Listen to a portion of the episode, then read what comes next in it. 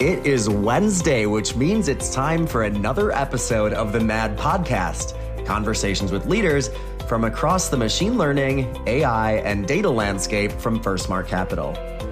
Today, we have the pleasure of hosting Victor Riparbelli, co founder and CEO of Synthesia, the generative AI video avatar platform that just last month gained unicorn status after raising their Series C round. Victor joins our host, Matt Turk, for a conversation about the Synthesia journey and current platform, lessons learned building a successful AI company, and the ethics of generative AI. As always, if you're enjoying the Mad Pod, go ahead and hit the follow button, and we will be back every Wednesday with a new episode. Now, here's Victor and Matt.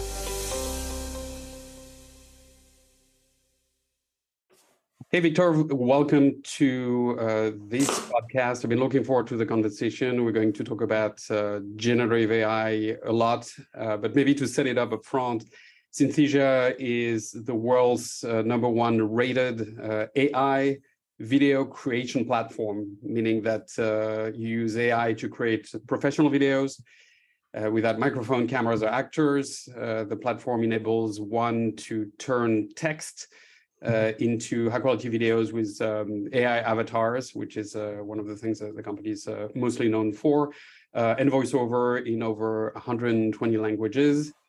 Uh, and I should add that uh, Synthesia just became a unicorn, which is much rarer these days, even in AI, reaching a billion dollar valuation in a Series C round of financing that literally just closed and that was led by our friends at Accel.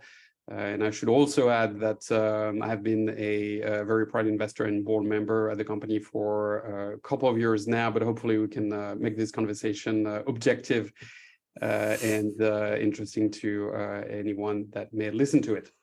So I'd love to start with the origin story of the, the company because uh, obviously generative AI is uh, you know all the rage right now, but um, even when, when, you and I first met, uh, that was the term did not exist, uh, and uh, almost by definition, you had started the company uh, you know probably a couple of years before that. So what what was the vision at the time? Because in retrospect, it seems like a completely crazy idea to start a generative AI company at a time when generative AI did, did just not exist.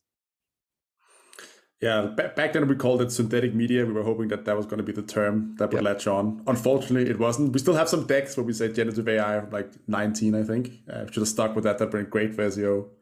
Um, so the origin story, um, the very kind of, uh, I guess, like my path to starting Synthesia. So I, I grew up in Denmark, uh, in Copenhagen. That that's where the accent's from, um, and figured out in my late teens that uh, I love building products. Um, and that I one day want to start my own company after doing something like four or five years in the Danish startup ecosystem. Um, but what I also kind of figured out during that time was that I just wasn't super passionate about like building accounting software or business process tools, which was sort of mainly the things I've been involved with at that point in time. I'm a huge nerd in my spare time. I love science fiction. I love the kind of weird, uh, wonderful edges of technology, and I've just always been sort of drawn to to that in my life. And I want to see if I could combine that with uh, also building a great business and making awesome digital products.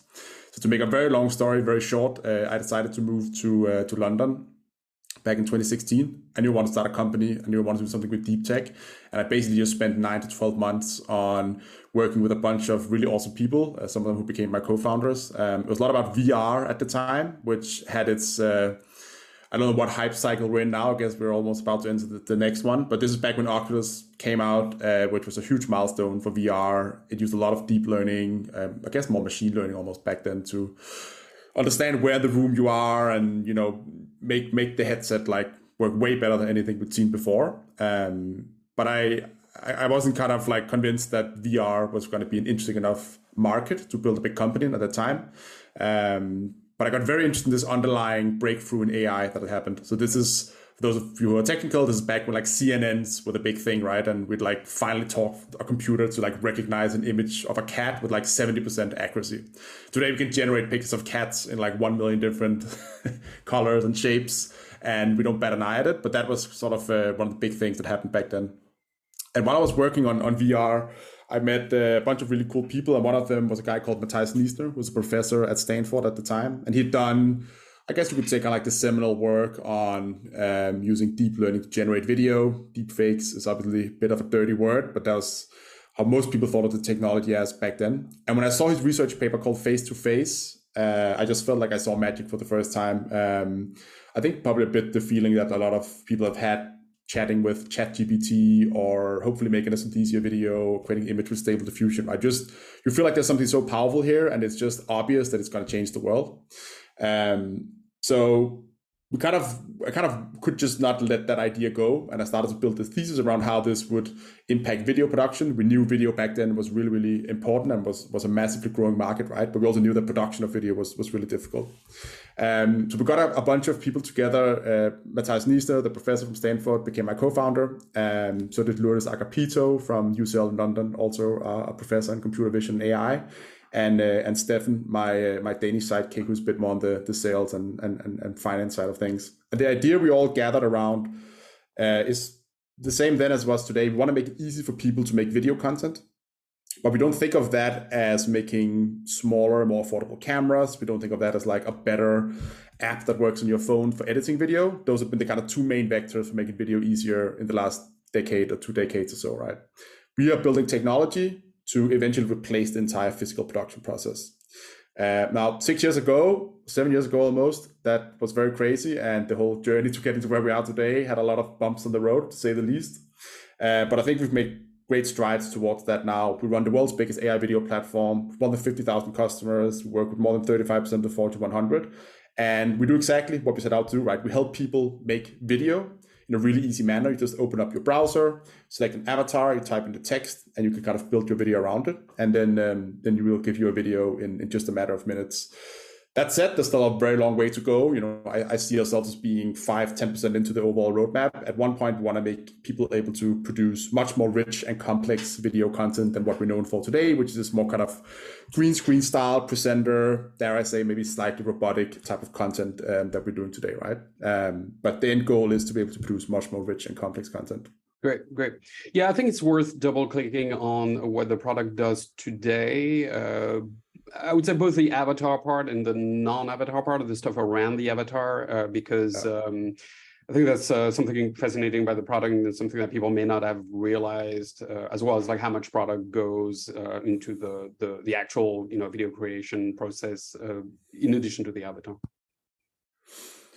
Yeah, absolutely. So I think what we're most known for, and we are at its core, we're an AI company, right? We have a massive R&D team. We're working on, on bringing these avatars even more to life than, than what they are today. Um, and that, that part of the company is essentially about these avatars. Like you go in, you select one of them, you can create yourself with three to four minutes of footage, and then you type up the script, and we'll kind of they'll kind of read that out to the camera. If you'll perform that to the camera, is maybe a better way of thinking about it. You have stock um, avatars, and you can create your own. Stock avatars, you can create your own. Um, exactly. And interesting insights think like when we kind of initially built the technology, uh, text to video is what we're calling it, right? Um, we kind of built it and we were sort of like, this is definitely very cool. There is no doubt about that, right? And um, this is like jaw droppingly cool. The big question was like, who actually has use for this?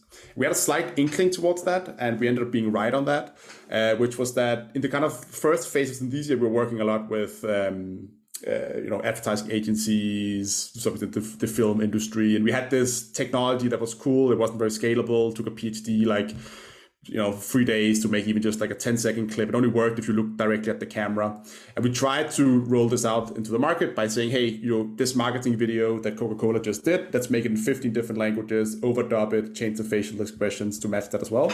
And that's a way of scaling your video content and in that process um, we actually managed to build a, a, a, fairly interesting business. I think we did like $700000 of revenue on that in a year. So it wasn't terrible but it just wasn't scalable. It was clearly much more of a service business. But what we figured out during that time was that actually what's much more interesting is that there's billions of people in the world who are desperate to make video content right? Their house is on fire. Like coca-cola's advertising agency's house is not on fire at all right? They're already making lots of, of great video content.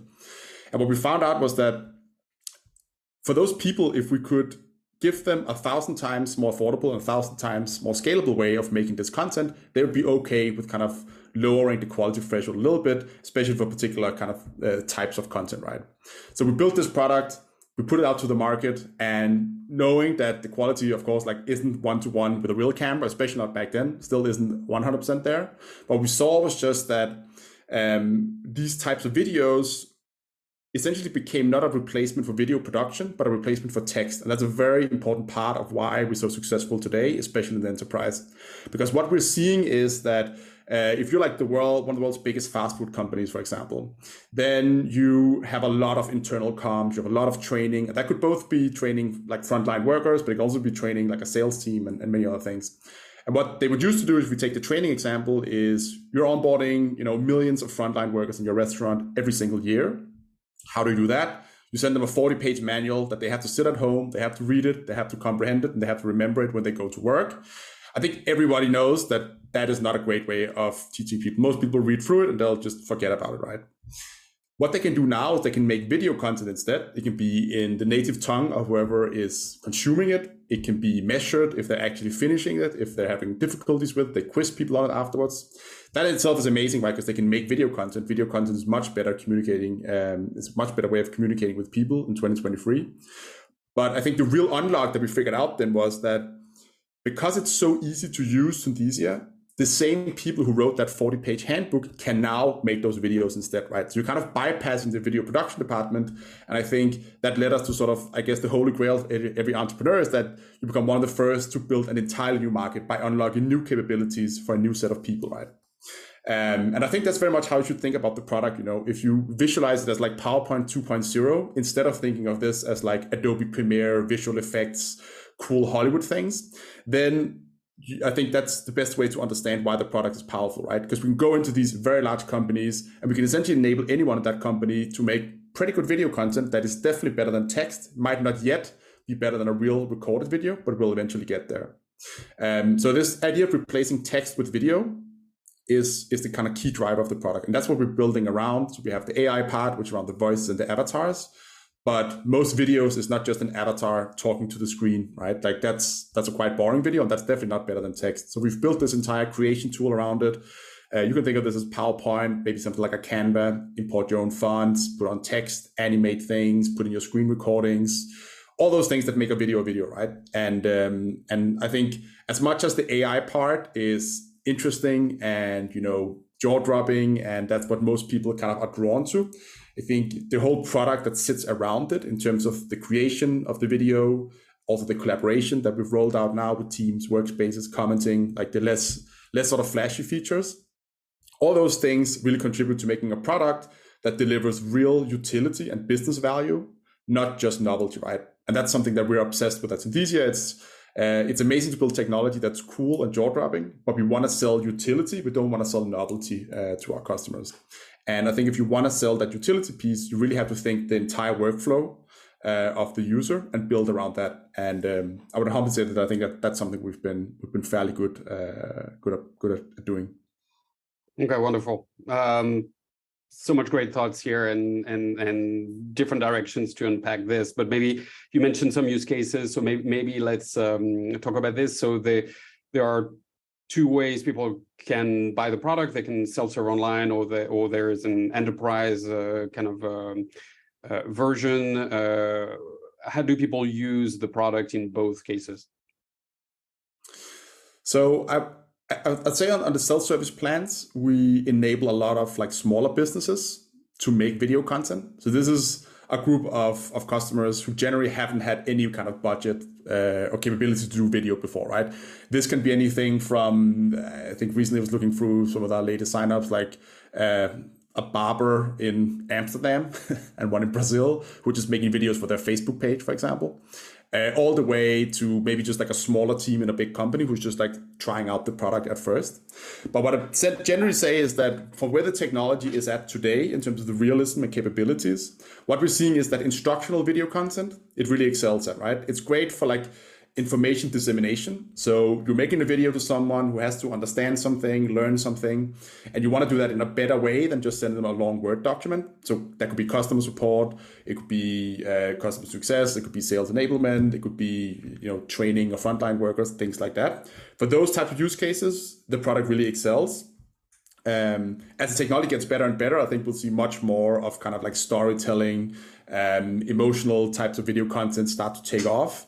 Um, but I think you know the I think the honest answer is that these technologies just aren't really there yet, and this is the kind of first market that we've really seen um, seen uh, kind of very strong product market fit in. On the enterprise side of things, it's uh, it's it's generally like you know one team that'll start working with us. A lot of it again revolves around instructional video content. Um, that could be the example I described before with something like a fast food company, for example, but it could also be one of our customers who are using Synthesia to train um, and enable their 4,000 person large uh, sales force. This is again where, you know, if you can every time you communicate with someone on your sales team about a new feature, a change in the product landscape or market landscape, if you can increase the information retention by four, five X, then sending them an email, or pointing them to like a Word document where they can read about it. That's massive, right? That's huge value. And that's again about more, it's more about information dissemination than it's about emotional storytelling and entertaining you and, you know, creating like that kind of content. So I, I would say that that's kind of like the red thread between the customers. It's a lot about instructional video content more than it's about um, very kind of salesy, emotional storytelling content. But but that'll definitely be there I think before the end of the year, um, as we roll out the next generation of our avatar technology, we'll start to see even more marketing, sales, and those type of use cases emerge as well. Great. I think an interesting question for for for the, for the company, but for um, AI companies and generative AI companies in in general. Uh, is um, you know it, it seems that there is uh, something new that comes up uh, you know every day or sometimes several times a day uh, as you build a uh, you know a truly AI native company where you've, you've developed a, a, you know all, all your core uh, technology, how do you how do you think about balancing sort of homegrown versus making sure that you're flexible enough to bring in anything new and interesting that um, that may pop up in the world? It's, it's a great question. I don't think we have the answer. I don't think anyone really has. But the pace of AI development the last 12 months has just been crazy, right? I think I saw a tweet today that I think today it's like 12 months ago that Stable Diffusion got released, right? Which is like pivotal moment for generative AI. Um, and it, it, it just feels like so much has happened since then. I think one thing we're very, we, we think a lot about is like, what do we want to be the best in the world at, right? That's definitely not going to be training like generalized large language models um, for writing the script of your video, for example. What we want to be best in the world at is digital humans, creating insanely photorealistic humans that cannot be distinguished from real video uh, that works every time, not one out of 30 times when you give it the right prompt. And um, and that are kind of world leading in terms of capabilities and what they can do, right? So that's very much how we think about like our roadmap on the AI side of things. We use lots of LLM providers now. For example, we have a script writing functionality, right, where you can just type in the, the topic of your video we'll help you write the script. That's not technology we've developed from, from the ground up. And I think it's really important to see all these other things that are happening in generative AI as like force multipliers on what we can do really well. Um, and make sure that what we're doing really well, we're world leading at. And I think that's put you into sort of an interesting sort of product space, right? Where um, because everything is moving so fast and you want to build these like AI native products where you build around AI capabilities, you just don't just like bolt them on. Um, it is really hard, right? And I mean, I think we've we've definitely screwed up a few times where we thought a technology piece of technology was further ahead than it actually was, also the opposite way around. But um, I think uh, I think overall it's just exciting for builders right now because I mean these technologies unlock so much, right? And it means that you can for us, for example, not just uh, innovate on you know removing the camera and enabling you to like, make these videos of humans you can use in your video editing tool, but if you kind of combine that with the capabilities of LLMs and diffusion models for generating images and other kind of things, right? You can really build an entirely new product that is very very different from what video editing has been before, and I think that that's the real opportunity for everyone uh, right now. In terms of the AI side of things, that is hard, um, and I think it's interesting to see that there's this new class of companies now where the kind of R&D teams are not a satellite team that's sitting in the corner somewhere and people are just like waiting for them to come up with something amazing to put into the product. For someone like us, that is the core of the product, right? And having two teams, you have one kind of AI research team for us that are doing, you know, deep fundamental research, advancing the core capabilities of, of avatars and voices. And they have another team, which is more like your traditional kind of SaaS product engineering team that builds the platform, builds the kind of video edits and all those types of things. And they kind of weigh equally to some extent, right? That's that's a very interesting kind of structure of company and how those two teams work together uh, I think we'll see kind of a new paradigm of how you build these types of companies well, because it hasn't really been done before. And every other CEO I talk to who has a company that's structured like this is trying to figure out what's the sort of right interaction model, what's the right org structure, and all that. Um, all that type of stuff. Yeah, yeah, no, that's great. You, you anticipated my, my, my next question um, here. Like, uh, how do you, I guess, balance um, uh, you know moonshot kind of research with deliverables uh, for an AI team? Do you and and and do people I don't know get together and agree on a roadmap on what might be feasible? And how do you know when to push or cut your losses on an AI research project? it's really it's really really really difficult. Uh, just want to preface that saying that I don't think we have the right answer, but I think the kind of mental model that we're sort of moving towards now is basically looking at teams in terms of like um, how far removed are they from product, right? On the one hand, you have blue sky teams that are really doing things that might not hit the product before two years because this is betting on like the next really really big step change. In the middle you might have something which kind of trying to advance the capabilities of what you have right now. And then you might have a team that's almost like more kind of ai engineering which is like taking more kind of stuff that already exists um, quick quick wins where like in three months you might be able to kind of ship a feature right and then looking at those three things, figuring out like how much resource do you place where, how do you manage the kind of interaction with the product engineering teams? What do you do when an AI piece of research is done? How does that get put into the product, right? You want to try and parallelize those two things to ship faster. But it's also really difficult because with when you're doing AI research, nobody really knows if it's going to take three months or six months or nine months or 18 months or if it's even possible. So it's very hard to plan for right? Um, and that's that's one of the things i think is, is difficult. In terms of like figuring out the next technical direction is again this sort of weird balance of like not chasing shiny new objects. If you do that right then every t- every week a new paper comes out you might want to holy f we should just drop everything we have and just go for this thing. That's a bad idea. It's also a bad idea to you know stay in your oh no we're doing it this way this will definitely work. You have have to find somewhere in the middle. Where we've done it is a little bit of spread betting, so kind of like a very kind of core roadmap that we're working towards, but then also making sure that we're exploring like other interesting ways of solving these problems at a bare minimum just to understand how they work and what their capabilities are and what the limitations are and then make making sure that you're kind of flexible on the roadmap but but it is really difficult especially when things move as fast as they are right now right um, but i would say one thing we've definitely seen is like chasing shiny new objects is a very real trap. Uh, I think a lot of companies fall into this, and it's it's important to um, to make sure you get the balance right of uh, being open minded to new ways of solving problems, but but also not uh, getting pulled in a new direction every every second month. Right? That that that's not going to yield the results that anyone is after either. Yeah, I think it's and I would say maybe, maybe, something I would add to this as a just interesting observation is because things have moved so fast the last year, um, and I think you, I think a lot of people this week and last week have kind of argued that the AI hype is waning, which I definitely think is true. It's also we have we had so much new technology that came out, and there's so many uh, you know interesting things you can do with it. It's so accessible, right? Like uh, LLMs, everyone can go in and try and use it and be impressed at how good they are. Same thing with image generations and easier videos and things like that. But I think what we're also finding now is that actually, like, it's very different doing a cool Twitter demo and actually putting something into production. So if you take like the large language models, for example, it's magic technology. It's amazing. I'm by no means downplaying it. Um, but I can, you know, say as someone who, who are definitely using them in production, right? They're not production ready for 95% of the tasks that people think that they want to use them for. They'll probably get there, but there's still a lot of problems with these technologies. And they will just take longer, I think, than people anticipate. Um, I think that's also when, when things are compressed so much, then people start all these projects and the future looks so bright, you can do build everything with it. And then you get into this sort of realm where we're at right now, where people are figuring out, hmm, how much do you actually want to trust the output of these models? Uh, do you really want to put this on like high stakes things in your company?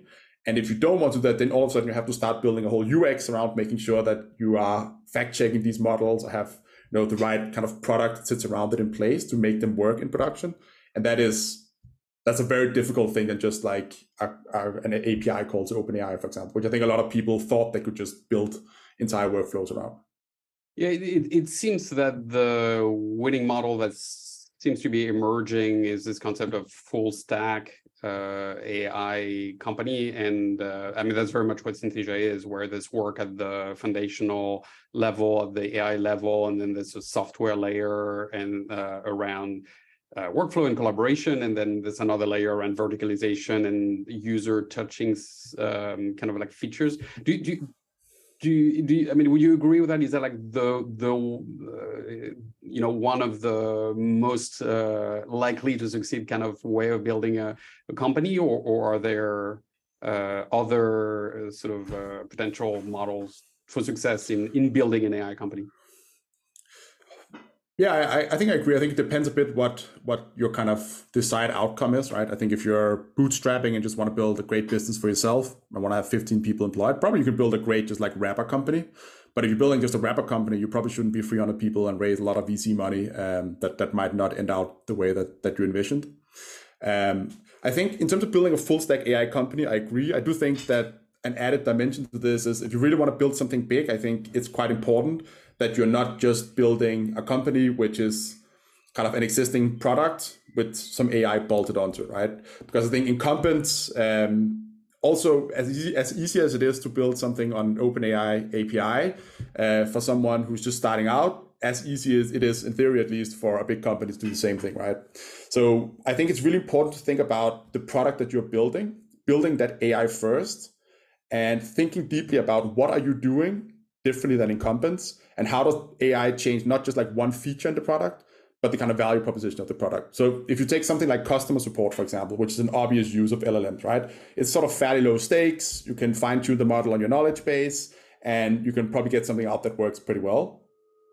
Uh, there's probably people out there right now who's like starting companies around doing that, not realizing that if you're like one of the big chat support companies out there today, right?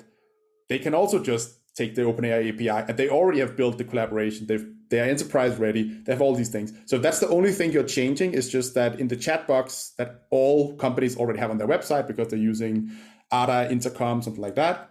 Um, that's not a very defensible company, even if you build a full stack, right? You want to rethink something fundamentally. And I, I would humbly say that with Synthesia, I think we've kind of hit on that a little bit because we're not actually replacing video production, not replacing anything in the enterprise. Um, and I feel like it's a good kind of acid test for what you're doing. Um, are you replacing something in an enterprise? Or are you selling something that's net new to them, right? I don't go to my customers and say, hey, you should stop using Adobe Premiere or you should stop using whatever other video editing application they're using. This is something that's net new for you, and this is a new technology you should adapt doesn't have to be completely like that, of course, but I think if you imagine there's a scale of like selling something that's completely new, no one has seen it before in the enterprise, and you're like trying to rip out a piece of existing software because you have some smart AI features, I think you want to skew more towards being something that's kind of like net new, right? Um, sure. I think that's one interesting lens to view through. No, that's that's definitely a very interesting lens, and that, that tends to lead to the conclusion that um, actually the universe of uh, sort of AI native or generative AI startups that one can build is actually more limited than people thought six months ago, where like everything's impossible. But in in reality, the opportunity for entrepreneurs uh, and the investors who love them uh, actually more narrow because you need to just create something that's that's new and different uh, as opposed to enhancing something uh, with a new technology. I, uh, I, agree, and yeah, yeah. I, I was just I think it's it's it's kind of interesting, right? Because like the history repeats itself with this, and I think what we've seen the last one year is that like ninety five percent of people immediately go to kind of like first order thinking, right? Like, oh, this could make like this chatbot better. This could make my script writing thing better, or whatever. And that's just rarely how technology pans out, right? I think what we have yet to see, we're slowly starting to see it, is how all these technologies will fundamentally change. Like in my world, video, for example, video today is like a is a generally like a broadcast medium, right? You you have one video and you show that to like millions of people. That's very much a constraint of having to work with a camera because you're not going to film a million different videos for a million different people. That would be completely unfeasible to do with a camera, right?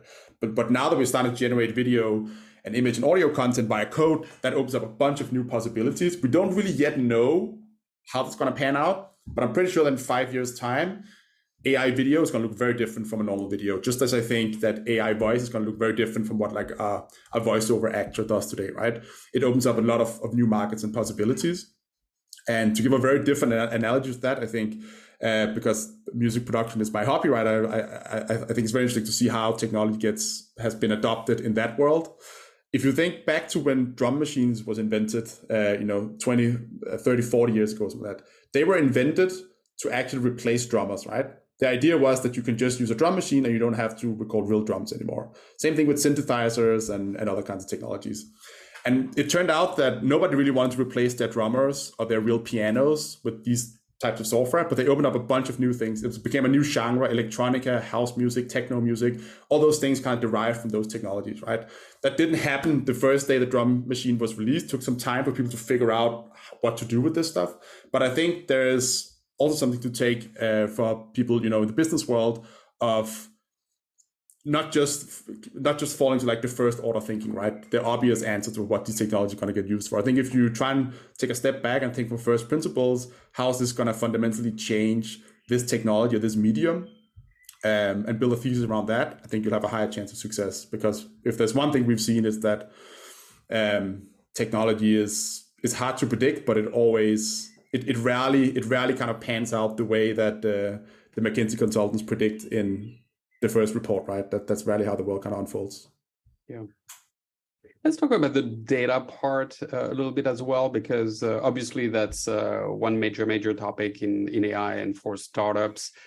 Um, so there's uh, obviously that big race uh, on the LLM front to just uh, crawling the internet and also having access to some private databases and all sorts of you know ethical and legal and copyright questions that come up with with that. Like how, how have you thought about the data aspect of building uh, synthesia so i think we're at a really interesting point in time right now. If you go back like one and a half year or one year maybe even then most companies doing ai was building much smaller models than what we're seeing today right? You'd get like a, a smaller quantity of high quality data and you'd like train a synthetic voice or you know predictive system for whatever thing that that you wanted to do.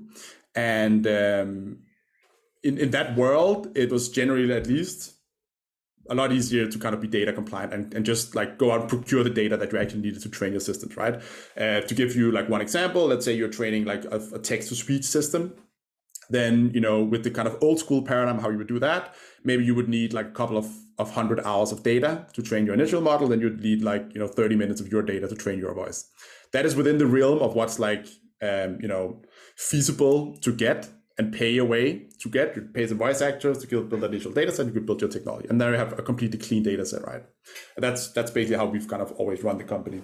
Now what we're seeing is that the bigger the models get, the more data they ingest, the better they become, right? So some of the kind of state of the art text to speech systems today, they're not trained on like 300 hours of data. They're trained on like half a million or a million hours of data. Once you get to that scale, it becomes very, very difficult to attain that data without basically scraping the internet, right? Which is, of course, what a lot of these companies have, have done. And if you go go to, you know, large language model type of scale, basically these technologies are not going to work on if you have internet scale data at, at this point where you know, that's not going to be, it's never going to be possible to get consent from everyone on the entire internet to train your system, right? Like, like OpenAI has, has, has done. So I think that's interesting because we now have a class of technologies that are basically impossible to build unless you scrape the internet. And uh, it's to be determined whether that's legal or not. But there's a lot of lawsuits going on right now. And I think it presents a lot of interesting questions for people who build AI companies, right? Uh, what I'm really just hoping for is clarity as soon as possible. We've kind of decided to take uh, a route where we only train on clean, compliant data, as other companies were not doing that. And right now, you're flipping a coin that either maybe you know this like scraping business um, is going to be okay. We're going to determine that as long as you're not reproducing any of the original content it's okay. Your computer can kind of browse the internet and understand what an image looks like or what a human voice sounds like. Um, or it's going to be a, a, different world where if you're training on data you're not you don't have access to it and they're not compliant you're going to get in, in big trouble right? Um, and that's going to be interesting to see how that that's going to pan out. Um, as I said, like from the beginning, we've sort of always procured our data sets. We are only training on clean data, and I want to keep it that way. even though it's a lot harder, I do feel like that's going to be, I feel like it's morally the right thing to do, first and foremost.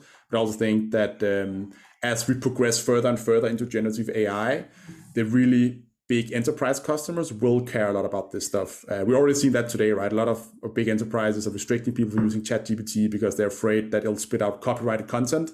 Um, they're not comfortable with using models that where you haven't trained on clean data, right? Um, and I think we're going to see that a lot in the next uh, couple of years. That this is going to be a requirement for big companies to work with generative AI.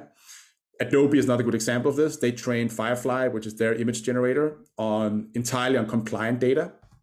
I forgot which stock provider they work with, but they trained on. They also have their own stock universe, right? So they trained it on on all that data, and uh, that basically means that if you go into the Adobe Firefly, um, you know, functionality in your Photoshop and you type in "make me an image of Spider-Man," it's not going to understand what you mean because there are no images of Spider-Man in the original data set, which means that you, as a customer, are completely, um, you know, there's absolutely no chance you'll generate something that's that's potentially copyrighted or might get you in trouble, right?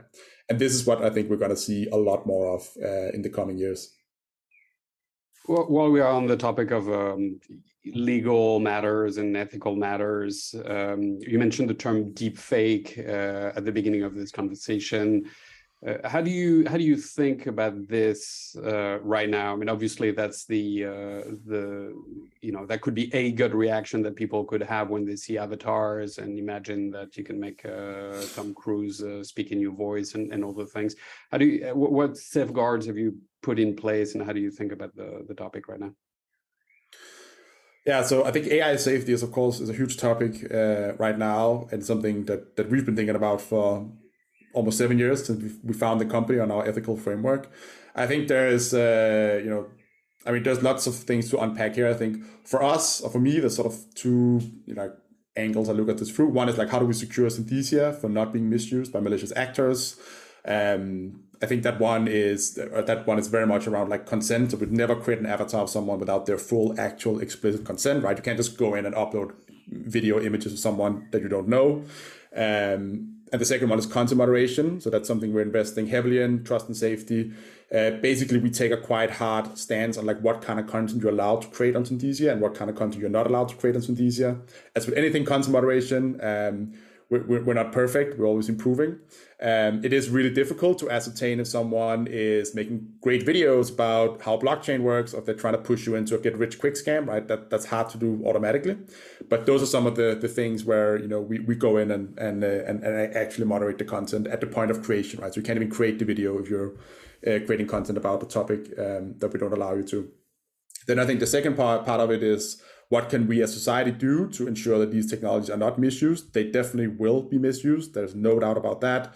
Uh, this week, there's been a big story about Worm GPT, which is a, a open source GPT clone that's basically been fine tuned for cyber criminals to use. Um, that I think everybody knew that was going to happen, but really sad to see that uh, out there in the world right now. And I think what we'll see is that most big companies will put guardrails on the technology that will ensure that it is that harmful use is minimized. OpenAI does the same thing, right? You can't get OpenAI ChatGPT to say a lot of things. If you ask it how to make a bomb, it just it will not respond. But the open source world, obviously, we can't really gatekeep these things, and I think we'll see that a lot of harm, harmful use of these technologies will emerge from kind of like the open source uh, world. That's not because I'm against open source. Um, I'm very pro open source, but that's just a reality we have to kind of figure out what we what we want to do about, right? So that that could be a very long-winded uh, sort of um, topic, but I think we essentially have to rethink how the entire kind of internet ecosystem works if we really want to build a trusted internet.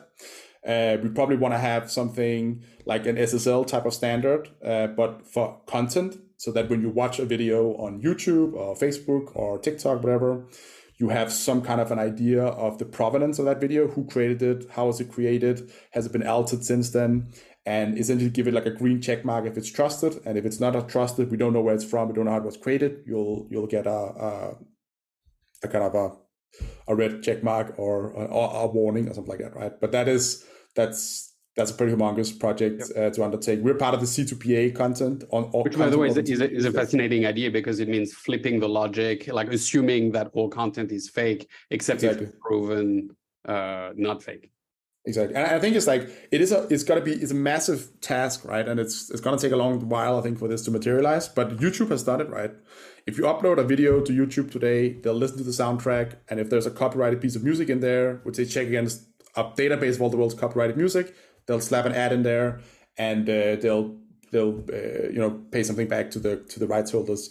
So it does work for music today. Of course, like the catalog of all the world's copyrighted music is is still small compared to all the content in the world. But um, we do have some. We have seen a system like this actually work in production before, right? And I always, I always talk about this like Shazam, but for every piece of content, right? You want to be able to have a piece of content and just get the information like how and when was it created. Um, but I'm we're, we're part of the Content Authenticity Initiative, which is led by Adobe, and that's all about essentially fingerprinting content. Um, and I do think that this is a very very interesting solution to making the internet internet uh, and content internet more trusted as these technologies evolve. Great. And maybe to to wrap up, zooming out, uh, leaving your uh, Synthesia hat um, uh, off, what what uh, what else do you find interesting in AI these days or generative AI? Whether that's I don't know, a company, a product, a, a project, uh, you know, any any sort of tip and recommendation for people listening to this who may want to explore, uh, you know, other other things. I, I think there's so much interesting um, stuff that's going on right now. I'll say um, one thing I'm very interested in right now are companies who aren't selling the tools, but actually creating the content using generative AI. We've seen some pretty wild successes with this. Um, a company creating like an entire kind of manga, um, you know, fiction series, for example, using generative AI, where essentially the value prop here is that you can build um, amazing content at, you know, a thousand times the speed and a thousand times less cost than you would otherwise have to do. And I think it's a great example of, you know, it's still about telling a great story. Like the people who are behind this are still great storytellers. They've just automated the production process, which allows them to scale up significantly the production and create much more kind of side content as opposed to kind of just the main storyline. And this is something that's commercially already very successful, right? So that's interesting. I think something like Character.ai uh, has probably surprised a lot of people where that they're not selling the tools to build chat interfaces, right? They're actually selling you a chat experience where you get to talk to a computer. And a lot of people really, really like this. Um, and I think it goes a bit back to the point I made earlier, right? Of like the most successful companies in this will do things that seem weird and that are kind of off center and it's essentially a new media format. And I think that's what's being demonstrated by something like Character AI, right? Like that's actually a product where you're talking to a computer and people are paying for it and people love it. That's not the first thing people would imagine when, when you think of these technologies. Um, and I think there's lots of other things uh, like this, but I, I really think that one of the biggest opportunities right now is actually not necessarily selling the tools it's actually creating the content and monetizing that content um, because the tools are, are, becoming so good now that that this becomes very very viable. Yeah. Could not agree more on uh, character ai And like i'm saying this as somebody that was um, chatting uh, over the weekend with uh, French Emperor Napoleon um, and telling him that the movie was uh, done after him, and he uh, asked me uh, who who was playing him, and I said Joaquin Phoenix, and he was very pleased. He thought that was a good choice. That was that's how I spent my Saturday evening, which is you know not at all a weird experience, but anyway, uh, that feels like a really good uh, place to leave it. Thank you so much, uh, Victor. Really enjoyed the conversation as always, and um, you know, as uh, somebody again who has a, a, biased opinion on this, you you you you're building an absolutely incredible company, and it's been a, a remarkable journey. So uh, I look forward to uh, your continued success, and really appreciate your spending time with us today. Thanks, Matt. Thanks for having me. Fun. Thanks. Bye. Thanks for joining us for the MAD podcast. We're back here every Wednesday with new conversations with leaders in the machine learning, AI, and data space. And if you like this show, you can also find a video recording of not only this episode, but many, many more over on the Data Driven NYC YouTube channel. Thanks again, and catch you next week.